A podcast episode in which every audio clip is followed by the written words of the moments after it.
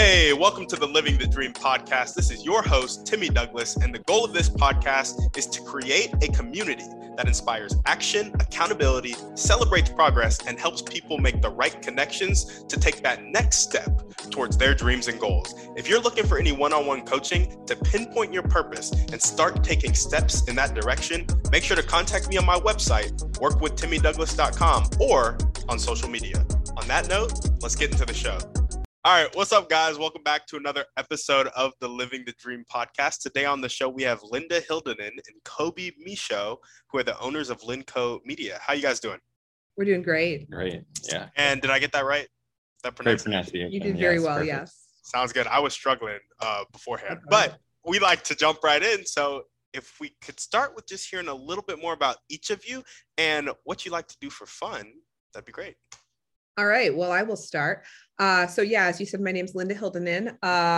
My day job is to be a special education teacher. And then in terms of what I do for fun, I mean, I guess the Linco Media stuff is a lot of what I do for fun. So Colby and I work in my downtime and his downtime. And in reality, we have no downtime, but at basically doing projects that are largely about musical theater or, art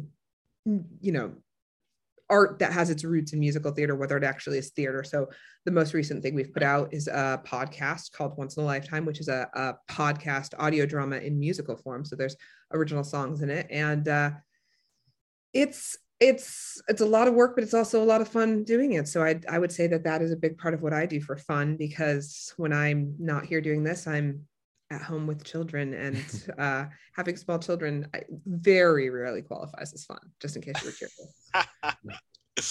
I gotcha. Yeah, we're both from Maine, but my day job is I run a small video production company here in Maine, and as far as fun, I don't really have much fun. I don't, because not that I don't like fun, I just don't have a lot of time for fun. But if I did have time for fun, I would. Writing the music is fun. It is really fun. Sure. Seriously. We just haven't been doing that much recently. Yeah, we've been in the production stage, and the production stage is less fun. But I think I like to mountain bike. That's pretty fun. And I think dating is pretty fun. So I'll say that too. So ladies. Yeah. Line up. There we go. Well, just curious, what made you guys start Linco Media, and what made the partnership happen? Like, how'd you guys meet and all that good stuff? Do you want to take it, or should I? I mean, I'll take it since you always do. Okay, try it this time. We'll see how that goes. Yeah, because I'm going to get it wrong anyway, so you have to fix me. So it was about 6 years ago. Okay. Yes. Okay, almost exactly. Yes, in July. And so my company, my video company, was hired to do a very short or a small project for a retirement community. Which is where I was working at the time. Here in Maine, in another town in Maine. And Schooner Estates, we can give them. Schooner Estates, yes. They always love to plug. And Linda was their marketing person at the time. Mm-hmm. And so I think I was it was that initial kind of walkthrough location scout thing. And she was the tour guide, basically. Yeah. One of the things that I picked up on going through this huge property was how many different pianos there were just spread out in different rooms. And there was one in particular that was in this, it was like a great room, or like a, oh boy, I can't remember the name of that room right now, but it's a room where you can see up to the next level. It's beautiful. Yeah. It was like a gathering room, and just kind of hang out there. And it was something living room. Oh, it's gonna bother me. But that piano. So most of the pianos in the property were small upright pianos, but this one was this grand, polished black piano, and anything shiny, I really like. It's really drawn to shiny things. Like a raccoon in that sense. Yeah. And So I politely asked if I was okay to touch the piano. Yeah. Basically. Yeah. Yeah. I think I said touch, not play. You absolutely did say touch the piano. Yeah. Yeah. And, and I was allowed to, mm-hmm. so that was cool. And I started playing, and you can take it from here. So he turns to me and he's just playing, and I was like, what is this? And he's like, oh, I'm just improvising. And I was like, what the heck do you mean you're just improvising? Because it's some of the most beautiful music I've ever heard in my life. And then he starts to explain to me how he's a composer and he's always wanted to write a musical, and he's like, you don't perchance dabble in writing at all? And I'm like, I dabble. And he's like, lyrics at all? And I was like, I've done it here and there. And he's like, are you any good? And I distinctly remember that I was like, well, I'm a woman. I'm not allowed to admit that I'm good. And he just gave me this look on his face. And I was like, yes, I'm very good at it. And then he wanted me to write lyrics to the thing he was creating right there. And I was like, I this is a little on the spot for me. And like, we came up with a couple of lines, but I took out my phone, and there's this recording from, I still have this recording somewhere from, I think this must have been the first day we met. There's this recording where he's just playing, and then one of my bosses comes in and starts like marveling at it. And I'm like, oh, he's a composer. He wants me to write lyrics for me. You could hear us discussing it in the background. And and then I remember I took the recording home, and over the next week, and we continued to have contact because of the project at Schooner, but over the next few weeks, I put the recording I had into GarageBand, and I cut it up into sections, and I wrote lyrics over it. And there's this part in this like original recording of me writing lyrics over the thing where you can hear my boss in the background, and he keeps looping because of the way I had just been working off of this recording we did. And then I remember like working very hard on these lyrics around this musical concept that we had at some point talked about.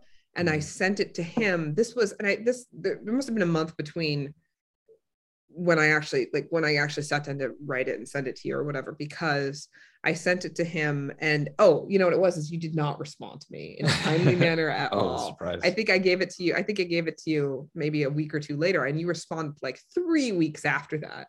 And it was like, incredible lyrics, our partnership has officially begun. And I remember thinking like, I'm not going to know this guy for very long, but just out of curiosity, I'll just put that into my phone. And I was like, remind me in a year that this is the anniversary of our partnership officially beginning. And that was August 8th of whatever 6 years ago is now, right? 20,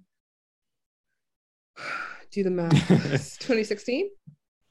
And lo and behold, that thing comes up in my phone every year and reminds me that our partnership officially began that year. So no one expected it to. I mean, I don't know. It was just this playful little thing, and then it became a lot more. So sometimes things come in unexpected places. There we go. I love that, and I love how you guys. I love the action in the moment, and then it has led to like so much. Like 6 years later, you guys are still working together. So that's amazing. Yeah, I mean, some people could call that fate. You could, yeah. Like it was meant to be or something. Facts. Well, awesome. Why don't you tell us a little bit about the motivation behind Linco Media? What gets you both up and keeps you going every day? You want me to jump in first this time? Yeah, you can go for it. So, I mean, the first and foremost thing that gets me up and gets me going every day, and for anybody who's listening to this, you can take or leave my lyrics. You have to hear his music, because I feel like that's what gets me going every day. It's a little sappy, but the thing for me that's very motivating is that I was very smart. I was very capable. He was very smart and he was very capable, but neither one of us really managed to steer the boat where it needed to go until we met. And it felt very kismet. It felt very, I don't know, like his music is something I understand on a level that I haven't understood anybody else's music before. And I'm able to work with it in a way that I haven't been able to work with anything else before, in terms of writing stories around it and creating the lyrics for it. And, you know, one of the things that I've said before, but it's so important, is that, like, I have worked with other, as a lyricist and a writer, I've had other working relationships. But one thing that I think is so important in any working relationship is that you have to respect the other person enough to not try to change with, you have to believe in what they're doing so that you don't try to supersede it. So I have like a little musical partnership with my husband sometimes that we occasionally do stuff. And I was like, okay, I want you to write a riff to these lyrics or whatever. And he will, and then I will change it, because he's just like, I love him, but I think I'm the better artist. Like, I really just, I come to it with like a great deal of like confidence that I'm the one who knows the way this should be done. And so I just, having the respect for your creative partner to the fact that you want to preserve what they've done and build on it. And sometimes we have to make changes for each other. But I think the reason it's easier for us to make changes for each other is because of the respect we have for each other. And so, I mean, the motivation, I mean, you can work all your life trying to make something, make your dreams come true, and never get there. And then suddenly something shifts and something works. And that is the reason to get up in the morning. And it's absolutely the most motivating thing in the world for me. And I've never known motivation before like this. And that's why stars have aligned to a certain extent.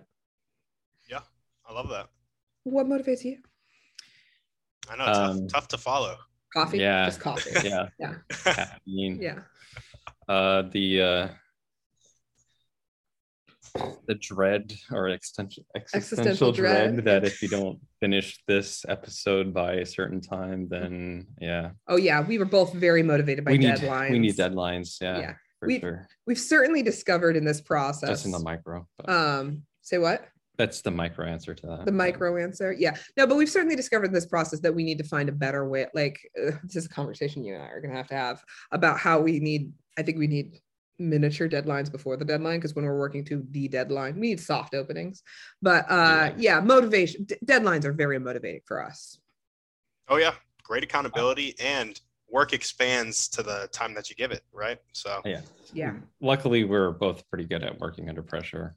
Yeah. Yeah, and I guess you could say that 80% of my work is done under pressure. Oh, yeah. So 80% might be undercutting. That might be a little less. Yeah. Yeah, it might be 90%. I at least in that kind of case. But so on the macro, the motivation for me is that I've been a musician since 8th grade. Actually started in Texas in high school drumline, and that was really eye-opening and really fun. And there's a culture when you're in a school band that's really fun, and you make all these cool friends. And so because my dad was in the military and we had to move around all the time, I was only in that particular band for a year, and then we had to move to New Jersey, which for whatever reason I don't have any recollection of. It's a traumatic experience apparently. Yeah, let's get into that right now. And then it was a short time, and then my dad retired. We came to Maine, and so I did high school and college in Maine, and through those years I was in jazz band, concert band, pep band, marching band, as many bands as I could be in basically, but I only played percussion or drums. But in high school, my teacher, John Neal, my music teacher, was a really gifted pianist. And so he started teaching me, informally teaching me the fundamentals of playing piano. And that just kind of stuck with me. And then my cousin, Allie, she gave me her old keyboard because she wasn't playing it anymore. And then I had something to play at home to practice. And just evolved from there. And it was actually early on, once I figured out that like how to use my fingers on a keyboard, that if I played a certain sequence in a certain order of notes, that it could create something completely new and different. And so I started composing things back when I was still like probably a junior in high school when I first started. Didn't you win an award? I did, yeah. I don't remember what it was, but maybe like it wasn't the best title you've ever come up with. Sad and Rage. Yes, it was a solo piano piece that I was in. I guess it was my junior year of high school, and my piano teacher thought it was good enough to submit to a local competition here, and it came in third place actually. And so I was like, "Well, that's pretty cool." And then it was terrifying because I had to go there and perform, which was awful. Yeah. But ever since that point, I just I've really liked the idea of being able to translate feelings into music. And my teacher told me that music is what feelings sound like, and I've really taken that to heart. And I hope that's reflected in the more contemporary stuff that I'm doing musically. But this is a very long answer to your question about motivation. One of my biggest dreams is that someday I will be able to be on a stage in a concert hall or like a scoring stage with a full live orchestra, hearing my own music played back by 70 or 80 different people at the same time. That would be, I've made it at that point, you know? So the motivation is to put out as good work as I can with the resources I have today, just to continuously try to get better and improve and learn the craft. Gotcha. Well, that is a great segue into the next section of the podcast. Good. Excellent. Good. About dreams and goals. Nice. So Kobe, we know that you want to be on a stage with a live orchestra. You said hearing your music played back. So is that like the live orchestra is just playing your music? Are you playing with them? Like what's going on there? Oh, I could be standing next to them or in the audience. Yeah, I don't know. I wouldn't necessarily. I want to have that moment where I would love to play with them, but I would also just like to take it in, you know, just like experience it. And because I hear the music all the time, obviously, because, you know, I'm the one who records it and mixes it. I use virtual instruments, but there's something different about having real humans perform it. And, you know, other artists, you know, the cool thing about an orchestra is that, or a band is that there are several different artists all contributing to the same mission at the same time. And everybody has a different part to play, but when you combine them, it creates something magical, hopefully, yeah, and holistic, and it means something. So, it'd just be really cool. I don't know how to explain it otherwise. I think I got it. I love it. Yeah. Well, awesome, Kobe. Are there any other dreams you want to chat about, or are we going to Linda next for dreams and goals? We can go to Linda. Oh, do I have dreams and goals? Yeah, wow. Okay, I think so. Let me think about that. No, we talked about this before, Colby and I, and I think for me, you know, it really is. I think I would really love to see something that we wrote on a Broadway stage, or possibly in a film or something. But I mean, there are the accolades and the financial benefits that come from that. But at the end of the day, I think both of us have this really strong desire to communicate, particularly emotional truths. And I think that we are able to get them together in this way that really matters. As he said, you know, he said that music is the way feelings sound, and I've heard him say that before. And working with that, putting words to that, building stories around that creates this sort of deep, relatable truth that anybody who loves musical theater can relate to. How it draws you in, and it's God, I don't know exactly who said it, but Aaron Sorkin quotes it, and I'm going to misquote it. But the idea that the general that sort of this universal truth is found in the deeply specific. And so that, you know, when you hear pop songs that are catchy because they generalize, like, I am sad, I am happy, or whatever. Yeah. They sort of have this lowest common denominator appeal. And don't get me wrong, phenomenal pop songs like that are very good for uniting people, but there's something about the specificity of going in and hearing the story in musical theater that brings you so specifically into the character, and then from that you can draw out your own deeper truths. And so I think a really big goal of mine, there are things that I have to say, I like to put some of my ideals into every single thing we write. Like Colby will tell you every single time we've gone into a project, like, I'm like, okay, but are we saying enough about the world? Is this, are we being idealistic enough? Are we making a strong enough point? And does what we're saying matter enough? And so I think the idea of being able to send that messaging to a wider audience, whether it be a Broadway audience or a movie audience or something one day, that's the dream right there.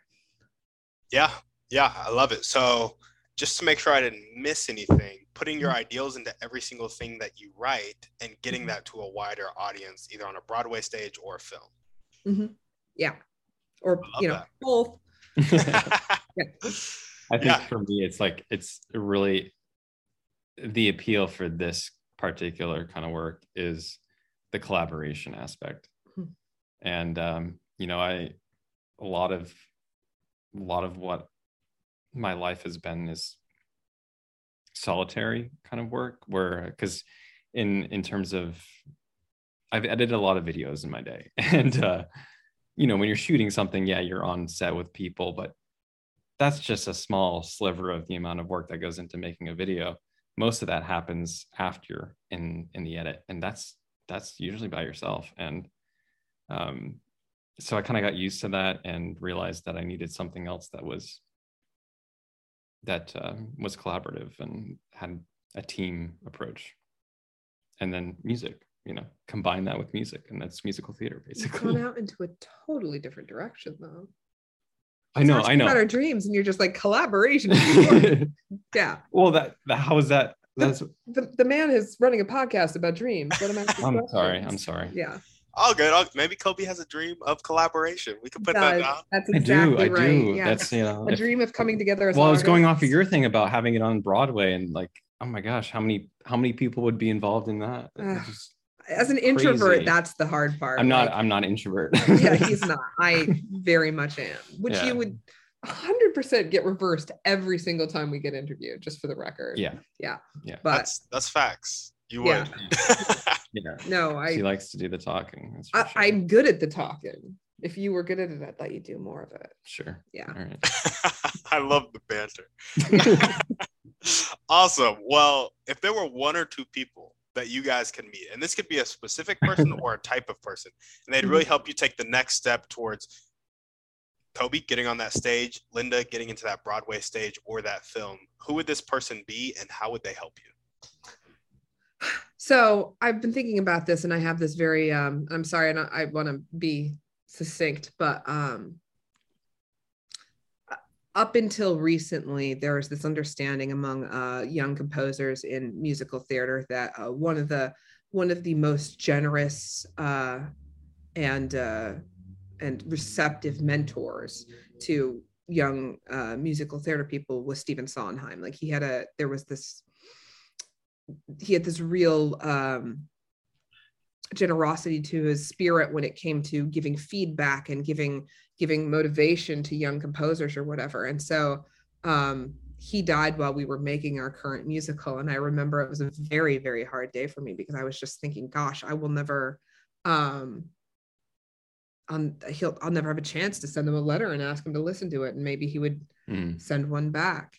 And so that was, and I think just hearing it from somebody like him would be sort of the step that I need to just keep going. And I mean, obviously, there's a dream world where you meet somebody like him and he likes it and sends it to somebody who, the recognition helps you. But more than that, it's just like, you can't understand at this stage. We've been working, this is our first publicly available project. We've been working on it for 2 years, and we were so weary when we started to begin to get comments from people about how much they liked it, because we finally put it out. And that is so important at this stage when you've been just going and going and going in a vacuum and have no idea anymore if it's good or bad because you're blinded to it. So having that kind of, having somebody give you that kind of feedback, and if it were coming from one of your heroes, that would be amazing. Yeah. So I think if we go to living people, I think the person who has sort of taken up that mantle in a kind of way for me is Lin-Manuel Miranda, who did have had a similar relationship with Sondheim. And he recently put out this movie, Tick Tick Boom, which was about,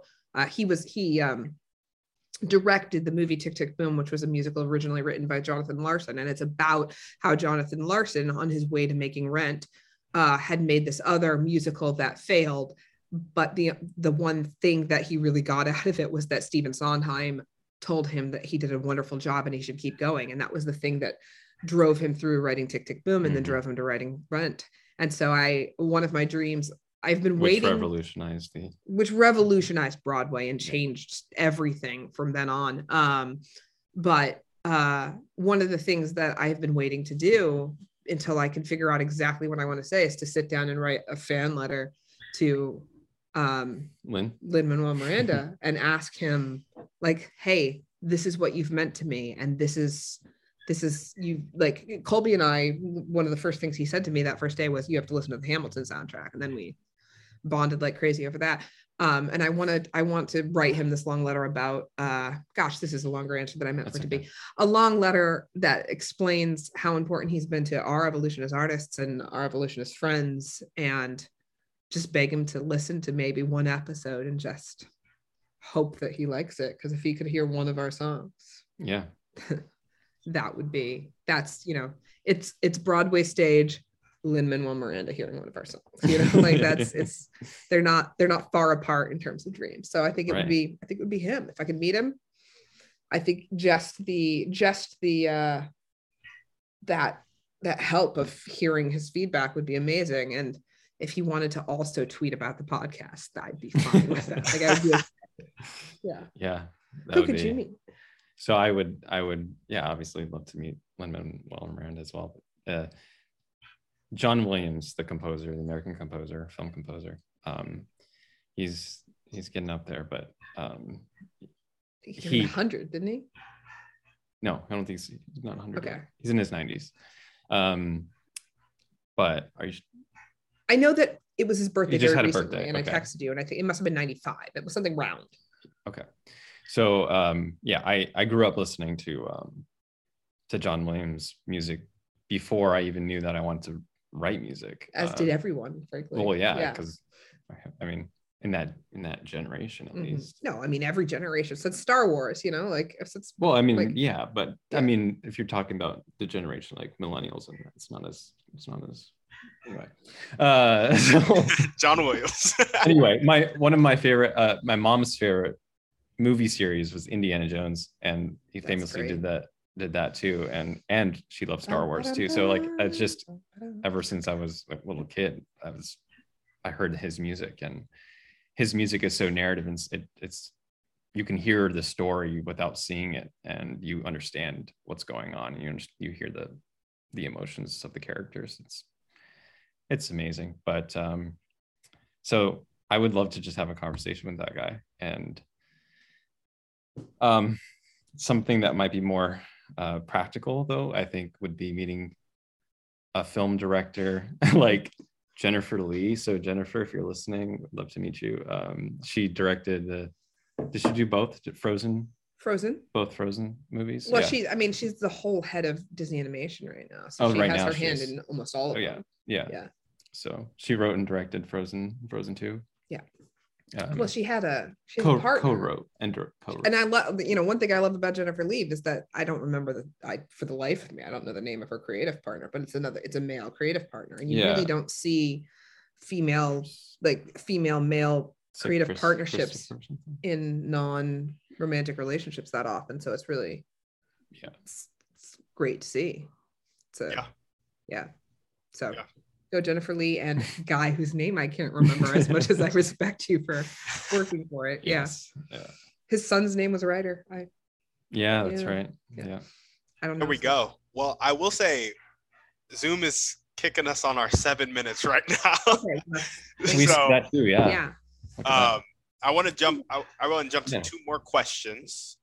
What is one action step that you guys can take right now or continue to take if you're already doing it to meet Lin-Manuel Miranda, John Williams, or Jennifer Lee, or all three? We'll continue to spam them. Okay, no, it hasn't been working. I'm gonna write a fan letter. I haven't spammed anybody. I've spammed a lot of people, but I haven't spammed anybody I respect because I want to take the time to write the real genuine thing. But yeah, no, I actually am gonna sit down and I'm gonna go through drafts as Lin-Manuel would to write this letter, just to maybe we meet, maybe we don't, but I want to be on his radar. And I know for a fact that he makes it a priority to answer every one of his fan letters. So he'll read it. Whether or not he'll scan the little link I send him and listen to the podcast, that's another thing. But so that's my actionable step. I have to sit down soon and put pen to paper. We should do a version of that where like you QR code, but it's like specific for him, and it's going to be welcome, Lin. Yeah, hey Lin, thanks for listening to us. I mean, honestly, you're not wrong because then we would know whether he did or not. Yeah. Anyways. Okay, so for me, to be able to meet John Williams, I think that's going to be very difficult. But the next logical step is to, if he ever has another live performance, to go to that concert that he's performing at, and he does. I think he resides in Massachusetts because he's done a lot with Boston Pops. And you should like move to Massachusetts. Maybe I should. Yeah. Couldn't you just show up at his house? Maybe. I think what you should do is you should move to the exact city where John Williams lives. Okay. I think it's a very small rural town. Like I think he's like on purposely getting away from everybody. Let's get you to that town. Yeah, I feel like especially as famous people get older, I feel like they're easier to. Oh, what if? Contact with. I feel like he gets driven around whenever he has, like, maybe I could become a chauffeur and then. You could be John Williams' chauffeur. I could be driving Mr. Williams. Yeah. Hello, that's Mr. amazing. Williams. By the way, this could happen next week. Podcast. Yeah. Let's do it. Yeah. All right. That's the plan. Okay. Cool. Sounds good. I'm writing it down. So now you got to do it. You got to do it then. Yeah. Awesome. Well, I have one last question for you guys. We have one last answer. So you know how there are people on the planet who have that really fixed mindset. They're not willing to accept help. They're not willing to accept change. Sometimes they'll live their whole life like that. And sometimes they'll die like that, unfortunately. Mm-hmm. Other times they end up making the switch in their life to that growth mindset, willing to accept help and willing to accept change. In y'all's opinion, in the next 3 minutes, what is the catalyst that causes that switch? I think a lot of times it's got to be something. Sometimes it's got to be something sort of traumatic or devastating. Yeah. I like think a lot of adversity. Yeah. You know, I think we didn't really talk much about our motivation in terms of pain, but a lot of our motivation comes from very deep wells of pain. You can't tell by the smile on my face, but I assure you that's the accurate truth. So I think a lot of times it's just, I mean, you have to get to your lowest part before you can start climbing up sometimes. Yeah, I would agree with that. Yeah. To put it quickly. Yeah. You know, I think you have to be pushed to a limit. Rock bottom. Yeah. Yeah. But that's, how do you, you know, we both, and I think most people have been to rock bottom, quote unquote, but how do we know where the bottom actually is? And why do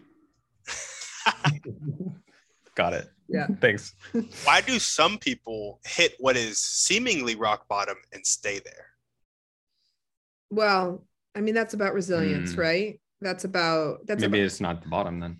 Well, and in some places though, I think, you know, if you want the special education teacher answer, it's about an internal locus of control. So there's this concept that you either have an internal locus of control or an external locus of control, which means you either believe that you are that you have the ability to control everything and you have the ability to shape the life you want, or you believe that you are the victim of circumstances. And it's actually a spectrum. And to be fair, I'm pretty much in the middle of that spectrum. Like I believe that circumstances are very important. And I also believe that being able to overcome those circumstances is very important, but having an internal locus of control, we know that if we can raise our children to have an internal locus of control, to believe that they can determine their own futures, they even if we don't, even if I, like, I might have a little bit more of an external locus of control than the next person,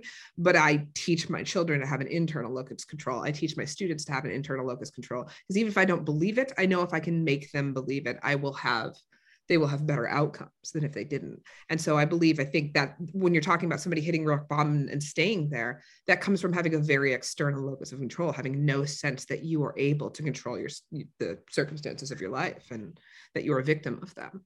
And being able to climb out is having at least a slightly internal locus of control, feeling like you have the ability to overcome the things that have happened to you. Mm-hmm. That might be the best answer to that follow-up question that I've gotten on the show. I'm going to be talking. Awesome. Well, before Zoom cuts us off, thank you guys for coming on the show. You are so welcome. Thank you so much for having us. It's been a real pleasure. Of course. And if you guys are listening to this and you loved what they had to say, you loved what they're about, go listen to their music. The podcast will be in the show notes. Mm-hmm. Also, go to onceinaLifetimePodcast.com. OnceinaLifetimePodcast.com. There we go. If you happen to know Lynn, John, or Jennifer, make sure to connect all of us to them. And on that note, send this podcast to 1 to 3 people you know need to hear this message. Shoot us a 5-star review on iTunes, and we're out. Guys, thanks for listening. Make sure to reach out to our guests and help them accomplish their dreams and goals if you resonated with them. If you're looking for any intentional masterminds or one-on-one coaching to accomplish your dreams and goals, make sure to check out the website, workwithtimmydouglas.com, and contact me either there or on social media. That's all I got. Have a blessed day.